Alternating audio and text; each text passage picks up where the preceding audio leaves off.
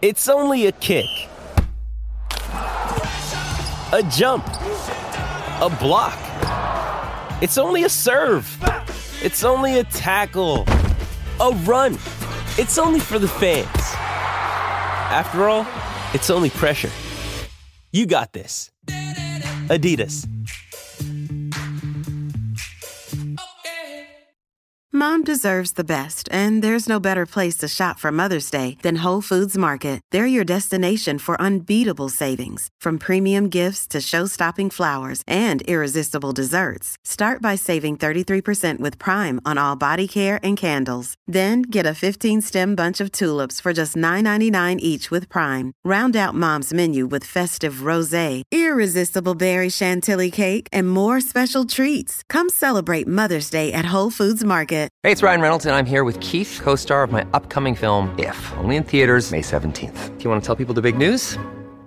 All right, I'll do it. Sign up now and you'll get unlimited for $15 a month in six months of Paramount Plus Essential Plan on us. Mintmobile.com slash switch. Upfront payment of $45 equivalent to $15 per month. Unlimited over 40 gigabytes per month. Face lower speeds. Videos at 480p. Active Mint customers by 531.24 get six months of Paramount Plus Essential Plan. Auto renews after six months. Offer ends May 31st, 2024. Separate Paramount Plus registration required. Terms and conditions apply if rated PG. Welcome to the New Books Network. Hello, and welcome to the New Books in Sports, a channel on the New Books Network. My name is Keith Rathbone, and I'm coming to you. I jokingly say live from Macquarie University. We're actually in lockdown here in Sydney. So if you hear my daughter, that's because she's up at 10 p.m. and, and furious. Uh, so I'm here in lockdown, and I'm here speaking with a good friend of mine and an author of a just fabulous book uh, I'm here speaking with Philippe Vonnard. He is a, a senior research fellow uh, at the Université de Lausanne, uh, funded by the Swiss National Science Foundation. And he is the author of, well, many things, but here we're talking about his one of his recent books, uh, Creating a United Football, or Creating a United Europe of Football, the Formation of UEFA 1949 to 1961. This is out with Palgrave Macmillan in 2020. Welcome, bienvenue, I should say, Philippe. How are you doing? Yeah, hello, Keith. Hello, everybody. Very happy to, to be here and to discuss a little bit with you about this book. Philippe, can you tell us uh, at the beginning, um, you know, how you became a sports uh, historian and, and how did you develop this project on UEFA? Oh wow, it's a it's a long uh, long history. Um, but um, first, um, I have to say that um, um, I was born in, in, in Lausanne forty years ago, and I did all my my school here, comprehensive school, college. But I I study more economy, you know, and and after I I work during uh, two two years in in a bank but um, I, I always thought that I was not in my place. And uh, when I remember my time in school, I was always interested in history, in French, in geography. And finally, I said, okay, perhaps one time I have to do something in, in, in this, with this topic. And I come back to study at, at 25 years old, you know, to the university and I became a bachelor in in um, political sciences. And then um, I, I, was lucky because um, at the University of Lausanne, it was it was the beginning of the Sports Institute. And uh, when I finished my bachelor, there was this this opportunity to do a master called uh, Social Sciences and Sports and it means uh, half time, of course, in, in social sciences, anthropology, uh, sociology, history, and half time of uh, uh specialization in sports uh, history, sports sociology, sports psychology. And so it, it, it was very a good time. And so um, I did my, my master, and then at the end, I'm I uh, complete uh, a master thesis about the, the beginning and uh, of the European Champions Club Cup. and that is uh, we we were in 1909 uh, 1910 uh, no, no 20 2010 and uh, at the end of this process my my my supervisor Nicolas Bancel he, he told me uh, if I, I, wanted to, to, to do, he asked me if I want, if I want to do a, a PhD and he hired me as, as assistant. So that is when, when it, it, it began. And you've, you've, um, kind of, this will jump into the, the book, but you've kind of centered the question of European identity in most of your work, Philippe. So I, I wonder if you could as a as a way of segueing into into this particular book, talk a little bit about how important is football for European identity for you? I mean, it seems like that's the center the center hinge of some of your work. So, can you talk about Europe Europe and football? What what's going on there? Yeah, it's it's a huge uh, huge question. I think because uh, first, um, but what what does it mean European identity? And um, particularly the, the, the, sociologists are very uh, careful with these terms. They prefer uh, probably to speak about consciousness or uh, in French, sentiment d'appartenance. I don't know if you can translate this, but. Well, a sentiment of, of almost like feeling, maybe. I don't know. Appartenance is not. I'd have to look it up. to be honest. okay. So, but but it means perhaps something a little bit less uh, less strong, you know, than yeah. uh, identity, and but belonging what, maybe. Yeah, yeah, yeah, perhaps perhaps this, yeah. and but and wh- why they use this? Um, it's it's because the I think historians and sociologists are are, have, are agree to to to to say that the, there, there are some links between European in a short, long term, and and one of, of finally my, my work was also to, to emphasize the fact that football uh, could be uh, like uh, a bridge uh, or, uh, or a point uh, that that create um, like uh, a, a, union between uh, the Europeans. Why? Because because football is is is, ma- is mainly a European game. It was it was uh, uh, created in this continent, and when you travel around the continent, what what what do you see in in in big in big cities or in small village? You you, you always uh, see a, a, football pitch, or you, you you often see people that play football even uh, you have not a real pitch, you know. So um, f- football, uh, it's it's not the the most important sport in all European countries, but in all European countries, you you have uh, uh, you have football clubs and football is is one of the, of the most important sports. So, so so I think uh, uh, what what I try to to see is to the role of, of, of football in a long term perspective in in this link between uh, Europeans and uh, it is difficult to identify uh, this process. So you have to choose one perhaps one topic, and my my uh, my choose was around European competition and also uh, European uh, organization of, of the game. Yeah, you've you've researched. I mean, a number of different competitions, as you say, there's in as well as the the, the European Champions Cup, as you talked earlier, the Mitteleuropa Cup, and this is kind of in some ways a culmination, I feel like, of some of that earlier work because here you're taking on the big, you know, the the, the biggest thing in in European football organization in some ways, UEFA. So can you tell us, just give us a little bit about what the book's about, so that people who haven't read it, like I have, uh, can get a sense as to what creating a united Europe of football is about. Yeah, um, uh, but ju- just uh, perhaps around the context, I just come back. So uh, why why finally uh, I have uh, began this this study? So as as I said, when when I was hired um, to be assistant of Professor Nicolas Bancel, the idea was also but to to help him with with lessons, with administrative part, but also to do a PhD.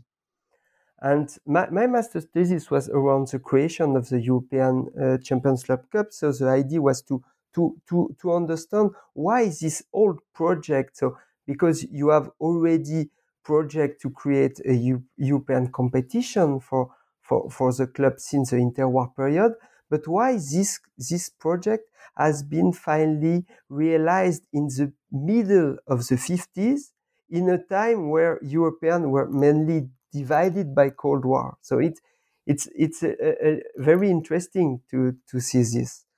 And I try to, to understand, okay, the, the goal of the main promoter, but also more generally, what, what change in European football that permits the fact that the promoter managed to create the competition, you know. So I, I think the, the, the, the goal of promoters has, has always to be related to, to a general context and particularly the, the, the economical, uh, the political, the mediatic and institutional context of football.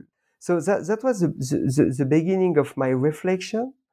And then I, I, I wanted to, to go on with, with this topic of uh, European competition, but you know, and you are historians too, uh, Keith, sometimes you, you find incredible materials, and these materials uh, has an impact on what you are doing.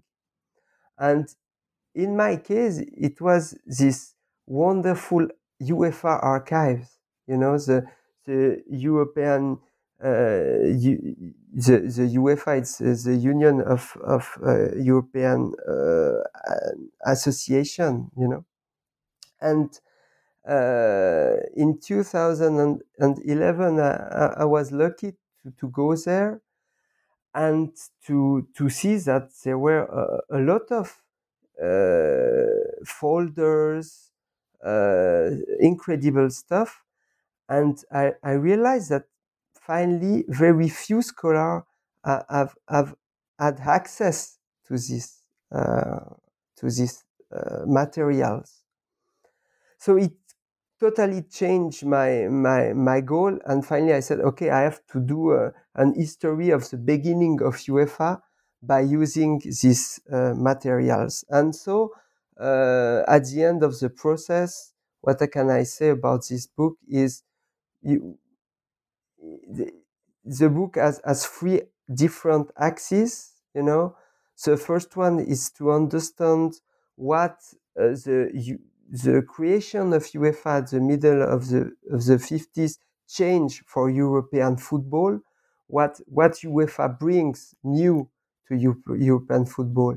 So the second uh, axis is to understand why uh, UEFA this pan-European organization uh, has been created in the middle of the 50s, but how the, the football leaders managed to create a pan-European organization that is very um, uh, special regarding all the other European organizations that exist at, at this period in culture, in economy, in, in technology, uh, in sciences, because the mainly uh, the the, mo- the main the sorry the, most of this organization are composed by Western European countries.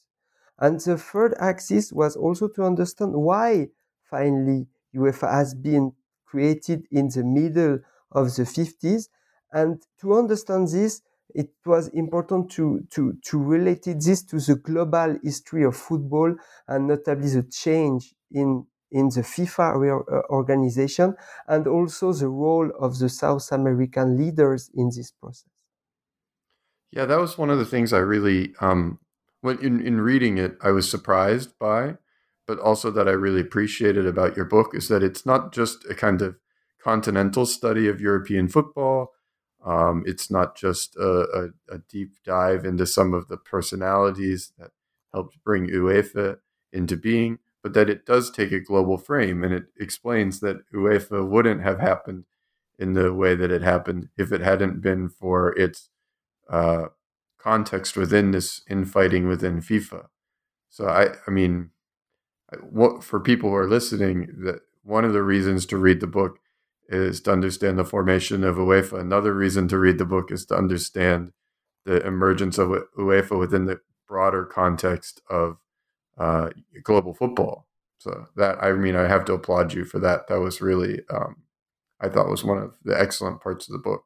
F- Philippe, I want to turn us towards um, some of the content uh, and more. And I, I, was wondering if we could start out in in your uh, first, uh, well, I guess your first body uh, chapter, reorganizing European football. You get into um, some of the reasons why the the interwar wasn't the moment and why the 1950s was the moment when this had to happen. Um, so I, I wonder if you can start us off by talking about why didn't a broader pan-European system originate in the 1930s and why did it have to wait to the 1950s? What are some of the factors that led to the 50s being the moment when it could happen? Yeah, but uh, I think um, an important precision uh, here, also for the people who are listening, um, is uh, of course the, the, the, the book published in English. It began uh, after the Second World War, but but in in in, in my my PhD uh, thesis was from 90 to 60 and the French version it began uh, during the interwar period and it goes to the 60s and and I think it is important to, to say that because my my my whole reflection it's it's not from from the end of the 40s to the beginning of the 60s it's it's taken also the interwar period. That is why probably you you you you you you ask me something about what's what's happened before the the Second World War. Yes, and, the, the, big context. yeah, yeah, yeah, yeah. Um, no, but uh, a, lot, a lot of things change uh, after the, the the Second World War, and I think, of course, the the international um, as uh, Barbara Keys has, has, has, I think, rightly spoken in in my in my idea of of a, like an international sport community during the interwar period, and we can probably also uh, talk about a European football community during the interwar period because you have already a, a, a lot of exchanges. Uh, the, the, FIFA uh, created in, in 1904 uh, during the interwar period, it was like like kind of of uh, a, European forum, you know, uh, for the for the football leaders, for the journalists too. Uh, the, the, the first edition of the of the World Cup, particularly uh, the, the, edition in Italy in in for, in 34 and in France four years later. It's it's also mainly composed by European uh, national team. So of course, the, the, during the interwar period, you have, you have already exchanges between between European. But what, what changed after the Second World War? You have you have different kind of process.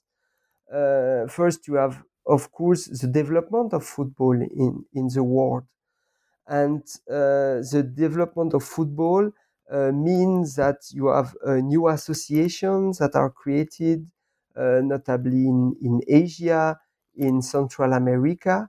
And this association wanted to, to, to, to be membership of FIFA. Second, you have also this, and it's, it's of course related to the first one, it's, it's a decolonization process.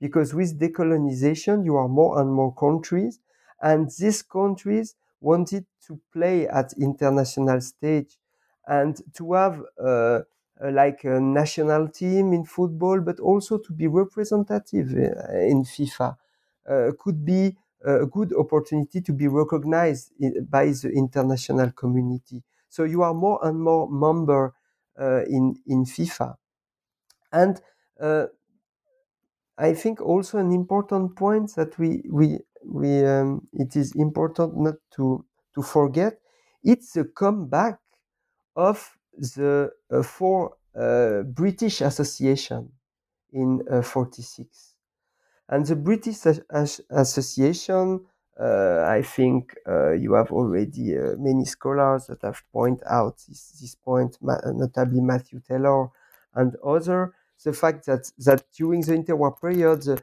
the, the British Association were were uh, sometimes in FIFA, sometimes outside FIFA. You have, uh, I think, a, a, very very interesting paper by Peter Beck on, on this point.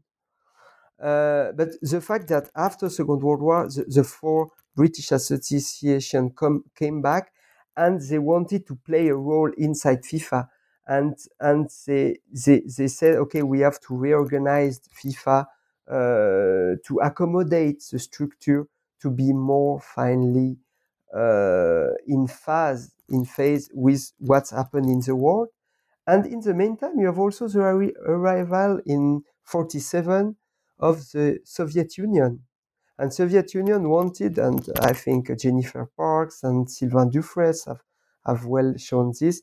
Have, have also this this idea uh, very quickly to be part of this uh, international sports community and play more and more important role. So all all these things make that at the beginning of the 50s uh, we, we need some change in FIFA's uh, organization. And and one of the things that you're able to show because you've been able to get into UEFA's archives and because I mean more than other people I would say you have a you have a good sense of the key figures um, you're able to show the tension within FIFA itself um, was FIFA accepting of all of these changes they were all on board or was FIFA kind of sclerotic and old because when I'm reading your book part of the story for me also is the change, the new guard within within European football itself? Of course, uh, I, I've tried. Uh, it is it is not it is not simple because uh, uh in in two or three minutes it's difficult to, to, to talk about all of this. But I've tried to give me all to, the exact committee members to to describe the, the context, you know, the global context of change. But of course, in this context of change, you have the characters. And you are right. At the beginning of the 50s, you have probably new leaders that merge in European football.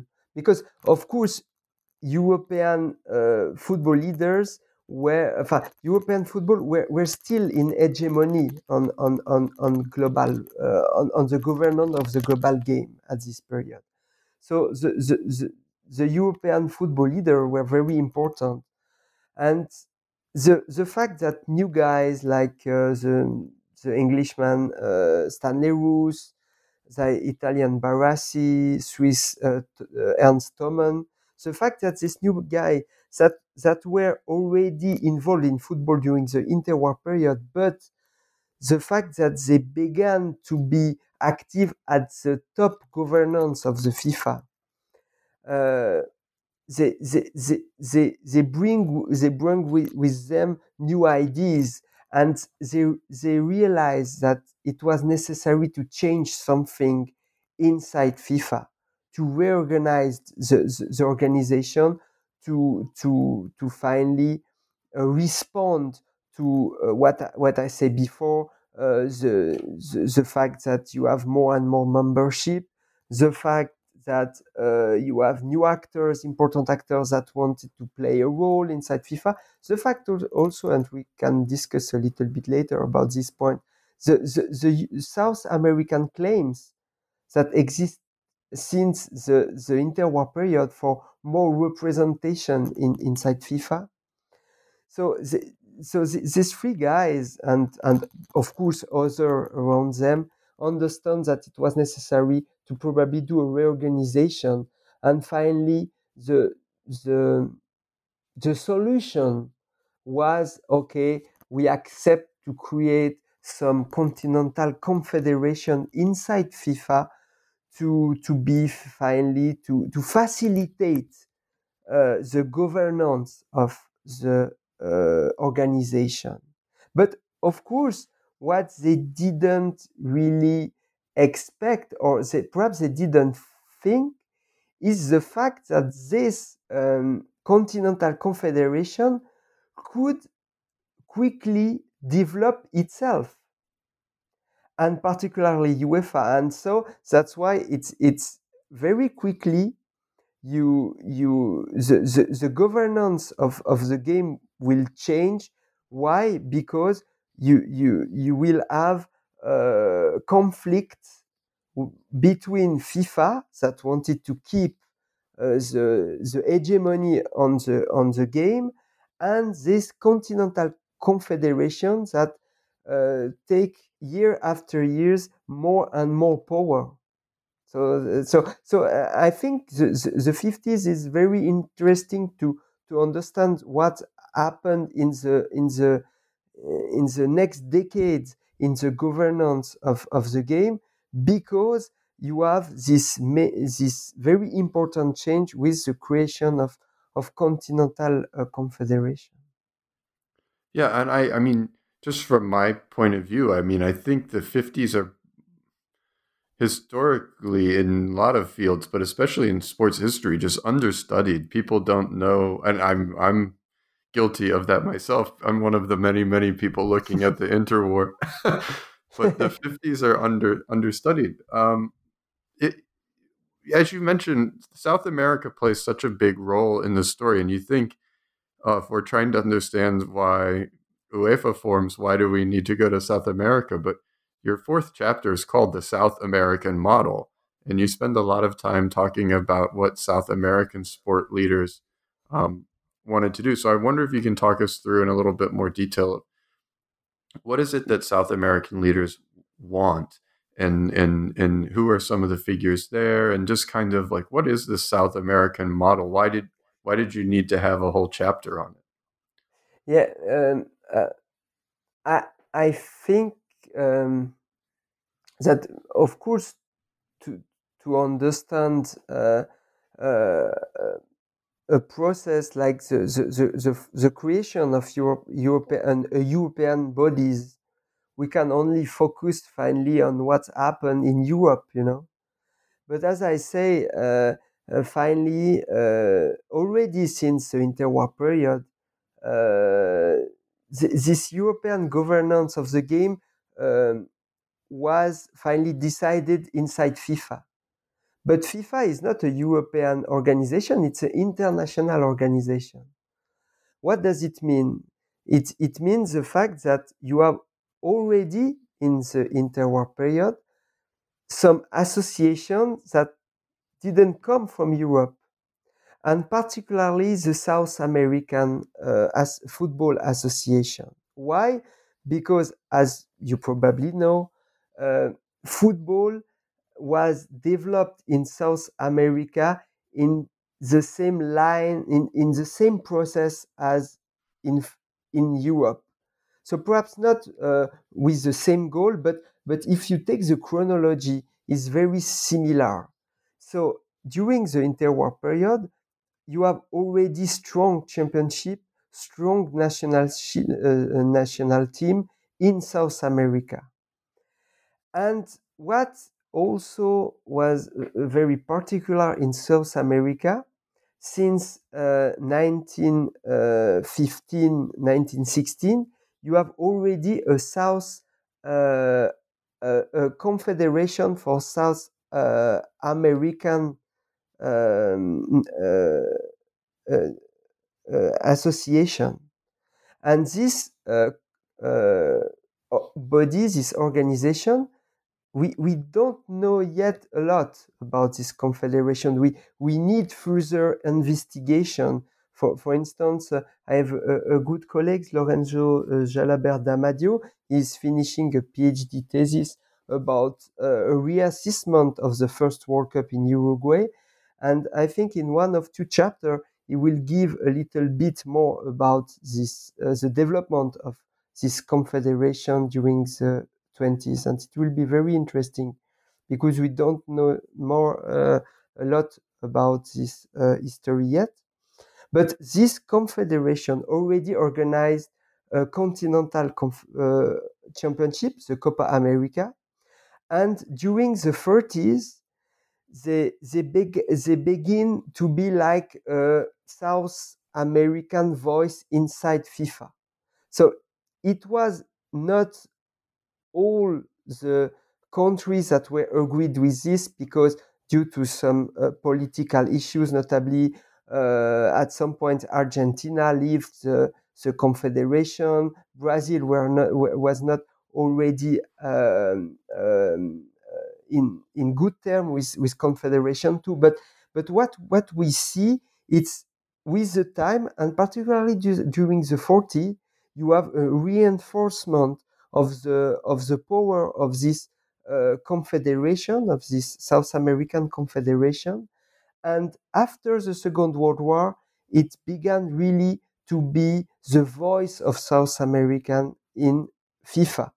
So for European, it was important because when they, uh, for instance, in in the um, uh, 1952 Congress at Helsinki, the European face to the uh, South American leaders, and the South American leaders um, uh, talk in the name of the South American Confederation. So it was like the, the, the European that, that were divided by Cold War and other other things were faced to like a block, you know. So it was a, probably a source of inspiration for a guy like uh, Barassi, Rous, Thommen. And when the the European created uh, the UEFA, uh, how you how what what what are you doing when you create something? But you try to inspire about what uh, already exists, And what already exists was this South American Confederation. And uh, notably, South American Confederation has uh, received money from FIFA, you know, because on each international game, FIFA perceives 2%. And on this 2%, FIFA give back 1% to the South American Confederation that means that the confederation could have a little independence regarding financial issue.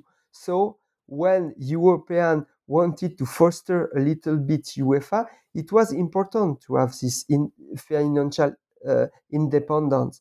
And one of the possibilities was to do the same as South uh, American, you know. So that is what I think we can we can indicates that the South American uh, Confederation could be seen as like a model for uh, for European uh, leaders and particularly for the UEFA promoters. Hey, it's Kaley Cuoco for Priceline. Ready to go to your happy place for a happy price? Well, why didn't you say so? Just download the Priceline app right now and save up to 60% on hotels. So, whether it's Cousin Kevin's Kazoo concert in Kansas City, go Kevin, or Becky's Bachelorette Bash in Bermuda, you never have to miss a trip ever again. So, download the Priceline app today. Your savings are waiting. To your happy place for a happy price. Go to your happy price, Priceline. With threats to our nation waiting around every corner, adaptability is more important than ever. When conditions change without notice, quick strategic thinking is crucial. And with obstacles consistently impending, determination is essential in overcoming them. It's this willingness, decisiveness, and resilience that sets Marines apart. With our fighting spirit, we don't just fight battles, we win them. Marines are the constant our nation counts on to fight the unknown. And through adaptable problem solving, we do just that. Learn more at marines.com. Mother's Day is around the corner. Find the perfect gift for the mom in your life with a stunning piece of jewelry from Blue Nile. From timeless pearls to dazzling gemstones, Blue Nile has something she'll adore. Need it fast? Most items can ship overnight. Plus, enjoy guaranteed free shipping and returns. Don't miss our special Mother's Day deals. Save big on the season's most beautiful trends. For a limited time, get up to 50% off by going to BlueNile.com. That's BlueNile.com. Yeah, one one of um, the things that your book does really well, Philippe, is that because you've had access to the UEFA uh, archives, you can kind of in, in the FIFA um, archives, you, you you can kind of piece out uh, the process by which the decision to organize UEFA is actually part of this move within FIFA as well to um, reorganize this executive committee. I, I don't know if if you had to explain that right now. There's so many twists and turns. I think it would be unfair to say like, "Hey, Philippe, explain all the debates that were going on in FIFA about exec committee."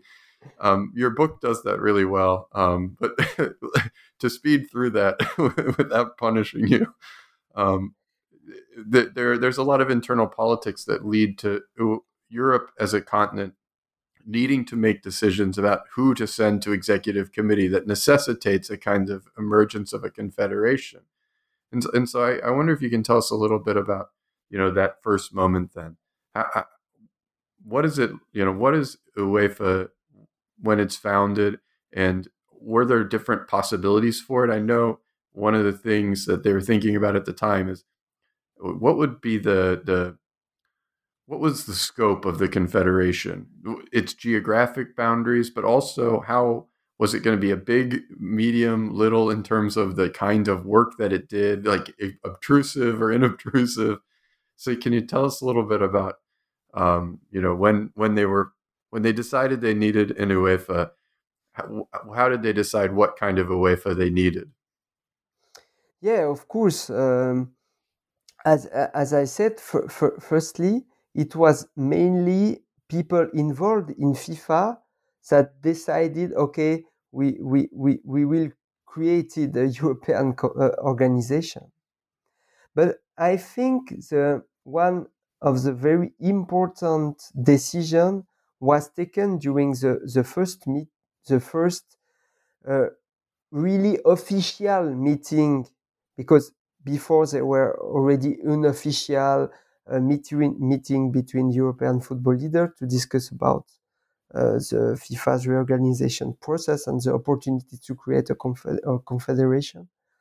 But what happened in um, 15 June uh, 1954 uh, in Basel is very important because during this meeting, uh, the leaders decided one important point they decided that the executive committee of what will be uh, called UEFA some months later will be composed by persons who, who, will be not at the same time uh, in the executive committee of FIFA. Because we, we could we could imagine that finally they, they said, okay, but uh, we uh, as one of the tasks of UEFA was to um, to choose uh, six members to compose the executive committee of FIFA, we could have imagined that these people could have been also the executive committee of UEFA.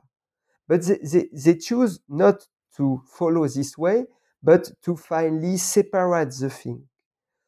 And this separation was very important in the future. Why? Because finally, you, you have two uh, like two uh, like, like two group. You have the executive committee of UEFA, and you have the the guy who have representative from UEFA at FIFA. But uh, it not does it mean that these people will, will be agree on the same line and what, what, what will be problematic, the fact that the people we work at, at, at for FIFA, we wa- wanted to foster FIFA. And in the meantime, the people who will work at the executive committee of UEFA wanted to foster UEFA. And that's why you, you will have uh, during the, the, the five first years of UEFA, very quickly some tension between uh, these these two groups, uh, and it is only at the end of the of the 50s, beginning of the 60s, when uh, promoters as Barassi, Thommen, that were inside the FIFA executive Com- committee understood that okay, but UEFA is now independent from FIFA, uh, that we accept this and we try to find some compromise, you know. And so they they were very, for instance, the the the the, the, the European leaders in FIFA executive committee were very against the idea of a European uh, competition for the nation. Why? Because they, they thought that it was a concurrence to the World Cup. And we have to imagine that in the 50s, World Cup was not the World Cup as we, we know now. It was, of course, already an important competition, but it was not so huge that now. So they, thought this leader thought that it was perhaps a concurrence in, in the possible development of the World Cup, you know. Uh, as other thing, uh, when UEFA asked to follow this South American model, that FIFA uh, gave one percent of of on, on the two percent of, of the money that FIFA received on international games between between a national uh, European team. FIFA FIFA said, but but uh, we, we we will take money that is important for our development. So you will kill finally the FIFA, you know. So so the, the, and so that is why in, it was very complicated and uh, it's very funny because in UEFA archive I've I found the first flag of of UEFA, you know. And this first flag, you, you have the name of UEFA, but before you have uh, uh, at the top of the flag, you have the name of FIFA. And in uh, 1958, the name of FIFA was finally um, uh, erased from the flag, you know. So uh, and, and it shows that finally UEFA was more and more independent from FIFA. And uh, also, other funny thing at the beginning of the 60s, when, when you have again new discussion about the possible reorganization of FIFA, you have um, uh, Uh, a meeting between the board of UEFA and board of the South American Confederation to see what could be the better strategy to, un- to unify their strengths against the executive committee of FIFA, you know. So it's it's it's really interesting how it it was a, time of, of trouble, but it but with the time when we see this, it's normal too because as I said, the, the, the creation of the Continental Confederation it was a huge change in the in the finally in the football uh, in the global football governance. Yeah, I um one of the one of the other things I liked about your writing of it, Philippe, is you can really see how some of the the UEFA leaders are very savvy about their relationship with FIFA, antagonistic at times, but often conciliatory, and also willing to hide behind FIFA if they needed to, like in these disputes they had over the geographic boundaries of UEFA. Is Turkey in? Is Israel in? they were quite happy to to pass the ball to FIFA and go, no, no, you decide these sticky questions. Like we don't want to actually deal like we don't want to come down on the question of whether Turkey is in UEFA or not. So why don't we give it to you and you make you make a tough decision? Um, yeah, I, I, did. Yeah, I did like that. Yeah, on this on this point, it's also very interesting because I've I have uh, point out the of course the the conflict, but in the meantime you have also a lot of cooperation. And when you saw the history, you see that you have often a transfer from. Uh, but look, uh, Gianni Infantino now he was a former uh, UEFA General Secretary. Uh, in the past, uh, the first UEFA president, Ebbe Schwartz. So that he, he fight a little bit against FIFA executive board on, on some point, but after when he resigned from his position from UEFA president. What, what happened to him? But he became one of a member of the uh, FIFA executive committee. So that, that's why you know it's it's always a, a game uh, of strategy. You know, you are sometimes against, sometimes with, and uh, I think w- one also uh, the goal of of my book, and I think in the French version, as it is more on a long durée, you, you see probably this better, was also to, to understand the strategy of the, of the football leaders to manage with all this uh, conflict, you know, inside the organization. How, how they, they manage to, for instance, to limit the influence of a country, how they, they managed the fact to, to create a unity despite the Cold War, how they managed finally to accept or not um, uh, association inside the, the body. And, and I think, and it was my, my axis too, I tried to understand all this strategy that could involve in, in or improve or change uh, during the time, uh, but all this strategy that that uh, the football leaders try to create to to keep finally this community together. And, yeah, and, think, uh, yeah. So I was going to say, actually, I think that comes a lot, a lot of that comes through very strongly.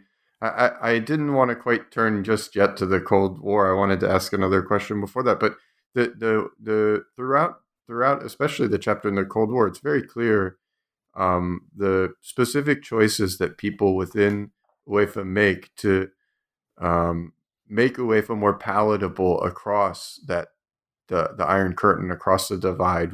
Whether it's um, you know pr- putting people into positions of power who were diplomats who spoke more than one language, who were naturally conciliatory, well liked, who came from small countries, um, especially you know Belgium or Switzerland or. Denmark, mm-hmm. countries that were uh, less offensive to um, either side. yeah, a lot of I think that all came through very very clearly. Uh, before we go to the Cold War, though, I just for my own interest, and I think for other people's interest as well, I, I would feel remiss if we didn't talk about the beginnings of some of the major cups, and and that also um, brings in another actor into your story, which is that FIFA and UEFA weren't just competing with each other, but they were also competing with these uh, sports impresarios and, and journalists who were trying to start kind of competing competitions uh, as well. And you can look think about figures like Gabriel Hanot. Uh, mm-hmm. So I mm-hmm. wonder if you can tell us a little bit about because eh, Philippe, you write so much in other places about cups and competitions and how these competitions lead to cooperations. I would I would feel like if I didn't ask you about this, I, it's like not asking, you know, myself about Vichy. That's so central to what you work on. So, um, can you tell us a little bit about all the competitions and how that drives the growth of UEFA? Uh, of course, and, and thanks for the question because it is also an important aspect of what changed during the 50s because uh, till now, during this discussion, I've focused mainly on the organization body, on the football leaders that are involved in FIFA and UEFA and national association. But of course, uh, this European football community that merged probably uh, during the interwar period, you, you, were, was composed also by a trainer, by our journalists, by probably some, as you said, impresarios that um, manage some tournée. And uh, of course, all these people have, have also ideas. And as we know, uh, notably in, in, in a lot of sports, uh, journalists and, and newspapers play a major role in the creation of competition. And so, what's happened during the 50s, as uh, you have this this new context. That is what I, I've I've uh, uh, explained probably a little bit better in in the book published after my master thesis about uh, around the the, the, the, the creation of the European Champions Cup, but um, you, you have this new context of European football. You have the fact that you have probably a new step in professionalism that need new uh, the, the necessity for the big club to to to uh, find a new income uh, to finance the players. Uh, you have also uh, some uh, important leaders at the top of some clubs that wanted to to to to develop this international exchange, as Bernabeu, for instance, at the top of the Real Madrid.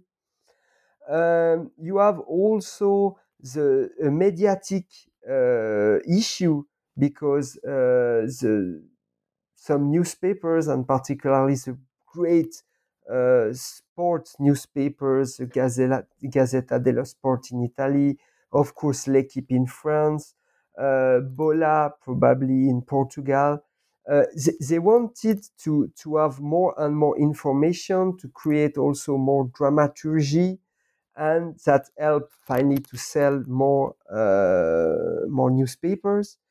And so all this context made uh, something favorable for this whole uh, project, the idea to create a European competition. And of course, you are right. Guy like Gabriel Hanot, journalist at, at newspaper L'Equipe, one time he, he, he wrote in, the, in, in his journal okay it is it is a time now to create a european uh, competition. And this time also probably thanks to other uh, factors for instance the the use of the airplane that, that facilitate to travel during the week uh, for instance, from France to Sweden and to come back during the weekend to play for the Euro Championship game. Uh, the, all these things uh, help the fact that the L'Equipe's idea had a big echo in, in the European press. And, th- and thanks to some network that uh, that Hanot's and other has creating since many years because Gabriel Hanot and his colleagues Jacques, Jacques de Ryswick were very ex- experimented journalists. And it was 20 years, more than 20 years, that they travel a lot around Europe, that they follow game. And so they knew a lot of people. And they managed to finally uh, create a consensus around this idea this project of a European competition. And what they made, they, they, they, they proposed the project to UEFA at the first official general uh, assembly of UEFA held in Vienna in March 1955. But UEFA refused to organize it. So what they did, they, they, they managed with big newspapers and with big clubs to go on and to develop the project. And finally, UEFA saw that UEFA was very young at this period. And if a project like this will be created, it could be not so good for or its legitimacy. So finally, what UEFA did is to take over this project and to say, okay, we will organize a European Champions Cup. And it is very interesting because as if at the beginning in UEFA statute you, you didn't have really um, the, the, the goal to create a competition, finally, very quickly, what did uh, what helped UEFA to, to obtain more legitimacy? It is the competition. And so, uh, very quickly, UEFA created other competition, tried to control all the competitions that exist uh, in the continent to foster its own competition. And finally, competition gave also money to UEFA because UEFA took a percentage on each game and also to, took a percentage on the broadcasting. That begins at the at the end of the 50s already. And it is, I mean, one of the things you show is that it's this drive towards competition which actually leads to FIFA's expansion and its professionalization as they just need to do more. I I, I want to. I, I guess I really only have um, a couple more questions. I don't want to take up all your time, Philippe, but I do want to. I do want to touch finally on on the Cold War, which is kind of um, you know, it's a it's a theme throughout your book, and you t- you're touching on it actually pretty much in every chapter. But chapter six um, which for me was one of the richest. And I can see kind of assigning this as a chapter in, in a class on sports history, for example. Um, but I, I, wonder if you could talk a little bit about how UEFA, more than any other of these European cultural institutions, scientific um, organizations, why is it that UEFA was able to succeed in, in a kind of pan European fashion when these other when these other competitions weren't. I mean, you can even look at Eurovision, and there's Eurovision and Intervision. Really, only football seemingly um, was able to was able to bring everyone together. So why UEFA? Why football? Yeah, but of course uh, there, there, were tensions uh, due to the Cold War. It's not the, the UEFA did not manage to avoid all the problem, and uh, at, at, at, at some point in, in, in his history, during some games, in the competition, on uh, around some topic, you can see, of course, the, the tension due to the Cold War. So, and probably uh, my point of view is also influenced by my sources. And as I try to, to use what Alfred Wahl, the famous uh, uh, French historian, historian that have uh, was really a pioneer in the history of football, has written uh, to use the, the football ar- archive, les archives du football, the, the, food, the archive from the, the, the football institution, football association. Of course, uh, I, I, am probably perhaps a little bit um, as uh, how can I say that? Uh, of course, probably so, someone that that do probably a, a more diplomatic history perhaps uh, and we'll use also archives from for, foreign ministry uh, or, or, and so on. Perhaps he will he will focus a little bit more than me on on the tension. But uh, to, to to come back to your to your uh, question, I think as as I tried to to to to show, the football leaders since the interwar period, because in the interwar period it was not the time of the Cold War, but you are already the uh, problem with, with the politicization of the game, they always try to manage to uh, limit this the, the impact of the politicization of the game inside their body. So so so, so they they they choose a different kind of strategy. Uh, often they, they they choose uh, um, people very diplomat at the top of, of the bodies, notably the, the general secretary. Uh, they always try to use to have a discourse in their official um, report or in their uh, official discourse very neutral. Uh, they always try to have like an in financial independency so, for instance, not like in the United Nations, that uh, a country is very important because he put a lot of money on the table, you know? It's not like this. This, this kind of organization, FIFA and UEFA, uh, they, they, they tried to, to, to have uh, an autonomy, uh, notably thanks to their competition. So they, they were not in dependence with one or two countries, they were in dependence with all of their uh, and uh, they also try to limit uh, the the impact. For for instance, uh, during the 60s inside UEFA, you have a well uh, identified block. You know, you have the block of the Eastern country. You have the block of the Entente de Florence, that is like the Latin uh, country. You have also a block uh, composed by the British and Scandinavian uh, association. And what the uh, the UEFA leader did with this, it's that all block has to be represented equally in the board. So they always try to, to discuss, you know, before the Congress to limit the, the conflict, to do informal meeting, uh, to okay, to the, you know, so it's it's it's very, I think, a, a politic of of strategy.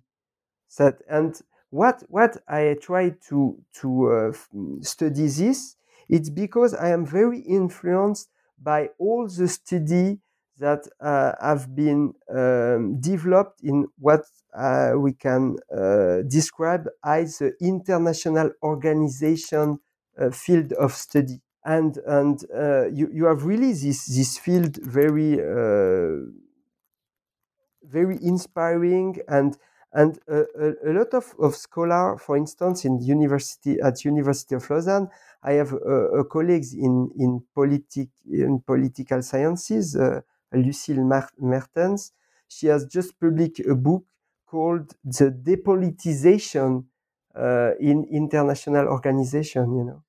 So, so I, I, am very inspired by this kind of study, and that is why I, have tried to put uh, also uh, some emphasis on, on all this strategy developed by the football leaders to limit the politicization uh, of the game. Yeah, I think um, when I was reading that section, it reminded me a lot of recent work by uh, Barbara Keys and Heather Dichter. I think sports diplomacy is kind of a growing uh, a growing area of English, at least in the ang- anglophone literature. Although um, clearly, Philippe, you're way ahead of us. yeah. Okay. Um, thanks. no. Um, yeah. I um I, I um, there's so much more we could talk about about this book, and um I also want to emphasize for people that uh, at the end you you and throughout, but but particularly at the end, uh, you you um, for people who are interested in future projects, you you acknowledge, hey, there are lots of spaces for future re- research in into UEFA. Um, so this is not the the end of the road. Um, I, I, I, wonder, Philippe, uh, on that theme, as a final question, what can we look forward to to reading from you next? What are you working on now? Yeah, I, think regarding what you have said about uh, studies, uh, I, I, think I've just I've just did uh, a little step, you know, and uh, I, I would be very happy if, if other scholars, uh, uh, young students, uh, will do some PhD or uh, notably uh, about uh, the, the, the relation between UEFA and other European organizations, also about the role of some countries, you know, for instance, Soviet Union and UEFA, Yugoslavia and UEFA, or Spain and UEFA, you know, and uh, and it could be probably very helpful because it will be in complementary of what I've tried to to do, and perhaps it will also challenge uh, my some of my uh, of my uh, points. And uh, finally, I think also uh, to develop a little bit more this European sport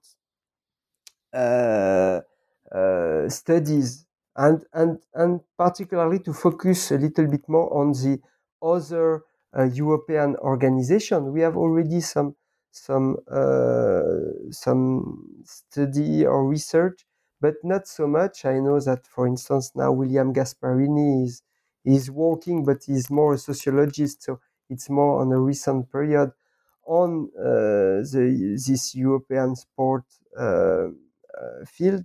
But I think it could be uh, next research that we can do. And what I am doing now, you know, I'm I am very also. Uh, my, my, my way will be probably not the same without my great uh, friend and colleagues, uh, Gregory Quin, that you, you know well too. And so now I'm I am involved in the, in the project with with with Gregory uh, on the establishment of of uh, sports in, in Switzerland at the end of the of the 19th century. So we are doing uh, uh, a databases uh, on sports leaders and are also focusing more on the cultural transfer of football in the in the Geneva and Lausanne area. But it is true that probably in the near, near future I will come back a little bit more on international sports. And uh, I would like perhaps to do something on the beginning of the internationalization uh, of sports because I think, uh, uh of course, you are right. Uh, thanks to to the, the notably the, the, work of Barbara Keys and Christian Eisenberg, too, we, we, we know already a lot, but we, we have still things to do with this. I well, I hope we don't run out of topics. I, you know, I think we can't. yeah.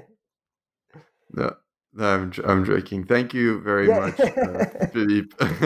uh, thank you to you, Keith. Uh, it yeah. was a pleasure to discuss with you, and also th- thank you very much because I see that you have uh, do uh, you you have done a careful reading of of my book, so it's uh, it's make me very happy. Well, now I need to read the French version. I'm like, oh, I've missed out. yeah, because I haven't read the French version. Now I feel like, oh, you're right. It is longer. It has more, but um, that'll have to be a project a, project for another day. right yeah, now. probably. Uh, j- just for for the people that are uh, listening, the French version is free. Uh, you can upload it free on the editor website, uh, Peter Lang. Yeah. Yes. Uh, otherwise, um, uh, you you are Palgrave Macmillan, uh, 2020. I've been speaking. This is you've been listening to New Books in Sports. I've been speaking uh, channel on the New Books Network. I've been speaking with Philippe Vonnard, who is a senior researcher at the Université de Lausanne, funded by the Swiss Nas- National Science Foundation, and we've been speaking about his book as I said, an excellent book and, and, and, really a necessary one if you want to know about UEFA's uh, origins. The book is Creating a United Europe of Football, the Formation of UEFA 1949 to 1961. It came out uh, in 2020 with Palgrave Macmillan, although, as Philippe mentions, there's an earlier French version which is free um, if you can read French. Uh, so um, I encourage people to pick up one or the other depending on their facilities with different languages. Thank you very much for joining us, Philippe. Thank you too, uh, Keith. And uh, of course, I hope that all the people that uh, uh, are listening are, are in good health and good luck to everybody with this uh, difficult situation that we are living now. Oui, bien sûr, bon, bon, euh, bonne chance et bon courage à tous. Ça marche. All right, Philippe. Super. Merci, Kiss.